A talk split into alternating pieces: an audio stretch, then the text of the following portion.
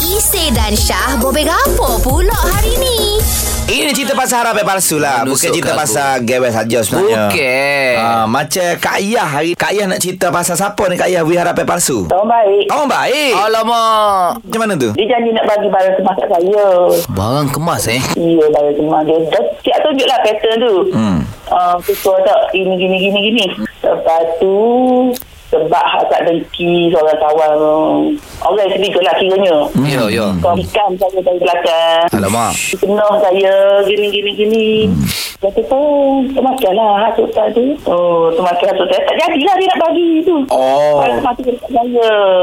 Tapi Masa dia janji nak bagi awal-awal tu Memang dia nak bagi Secara percuma lah Nak bagi sajalah Ya, kawan baik saya. Kawan baik-baik sangat. Ooh. Hmm. Adakah dah berlaku macam ni Kawan ketiga tu pula Yang dapat emas tu Walau alam lepas tu saya suruh Blok dia? Ah, ah, Blok lah Mak Kawan baik tu Pasal emas Ni memang Mas ni lah Mas sebagai kemas lah Ya ya ya gelam Oh gelap Oh, yelah. Dok sebab nak wih saja ni Kalau face mask Logik juga tu Aku sanggup